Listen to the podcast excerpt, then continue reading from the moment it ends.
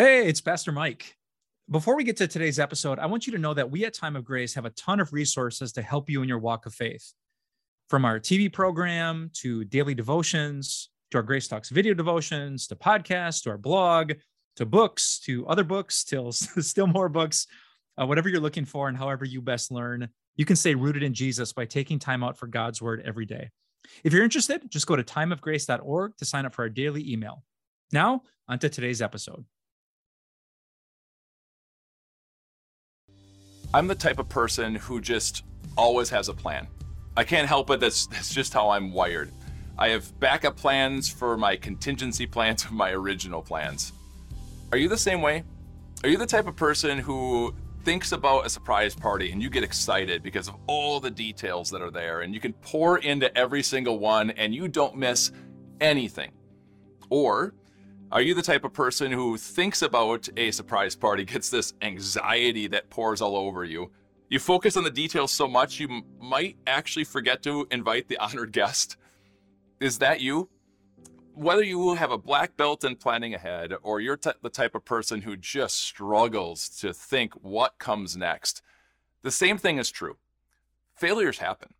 The plans that we've best laid out sometimes just don't end up working out. And when that happens, we can feel like a failure just so, so quickly in our life.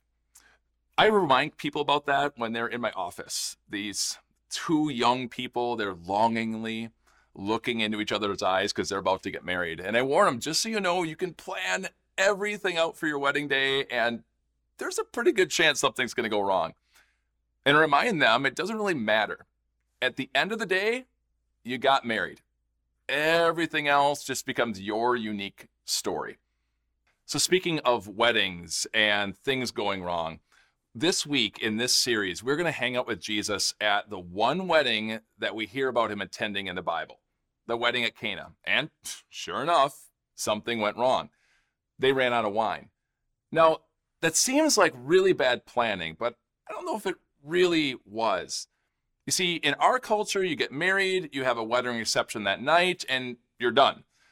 But 2,000 years ago, that wedding celebration could be like a week, sometimes up to 10 days. Have some heavy drinkers show up, and that wine can be gone pretty fast. So maybe it wasn't necessarily bad planning, it was a bad problem. But why did it matter? Does it matter that they ran out of wine? I mean, I've been to weddings where there was no wine or beer. We had a great time. But see, Jesus' day to run out of wine, it was a big deal because they mixed that wine with water. See, they would crank the water out of this open air well. There could be bacteria in there, and they hoped that the, the strong wine would kill off the bacteria in that water. And they didn't have the filtration process that we have with water, so water tasted pretty yucky. And so the wine made it able to be drunk and, and uh, taste really good. So to run out of wine is kind of run out of water. It really was a big deal. In our lives, we can have big deals happen when our problems happen, when our plans fail. And if you're a perfectionist, that's really tough.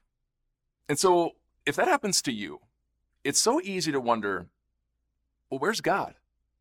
Where was God to help me with these problems? I'm a I'm a perfectionist, nothing goes wrong. God, why didn't you help me just be who I am? Or if you're the type of person who struggles with plans, again, God, why don't you help me be better than and be the person I want to be?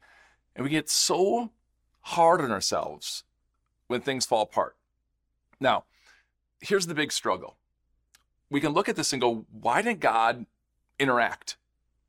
Why didn't God interrupt? Why did God do something and, and stop that problem before it already happened?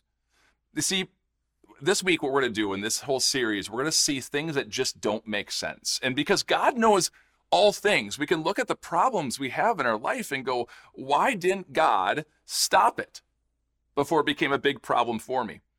I mean, Jesus is at the wedding at Cana. Jesus knows all things. And so he knows the wine is running out. Why didn't he refill the wine before it ran out the last time.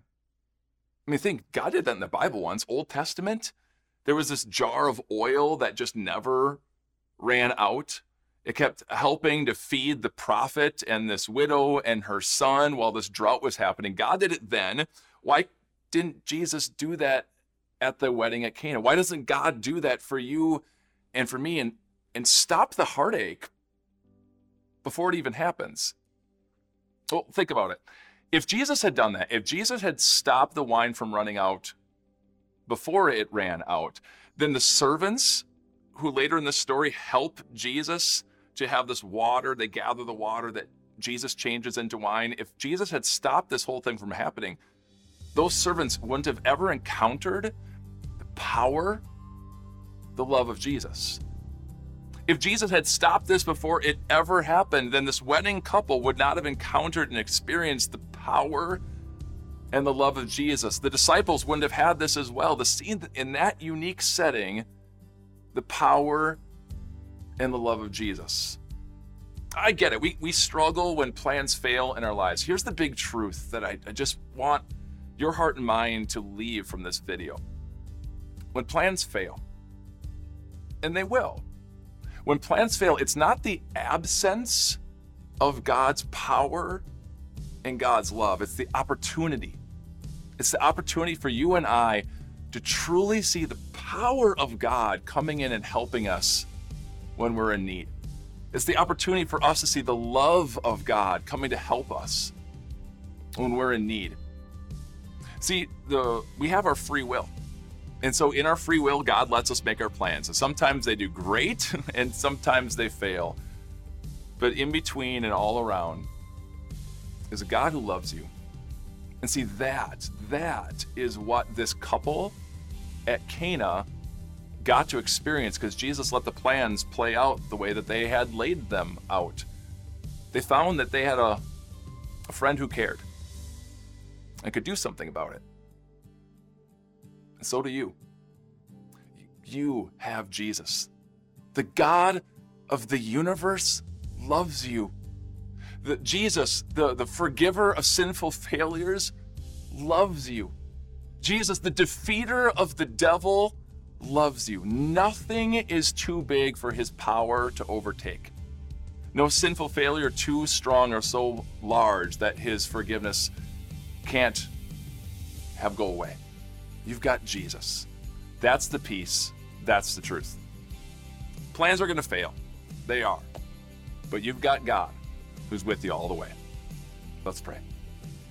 God help us. It's so easy for the plans in this world and in this life to fall apart around us. But God, help us to, when that happens, not charge you with wrong, but instead to charge towards you, to come to you with our pain and our problems, and to know, God, that you are there and that you'll love us and you'll always help. In your name we pray. In you, in you we trust. Amen.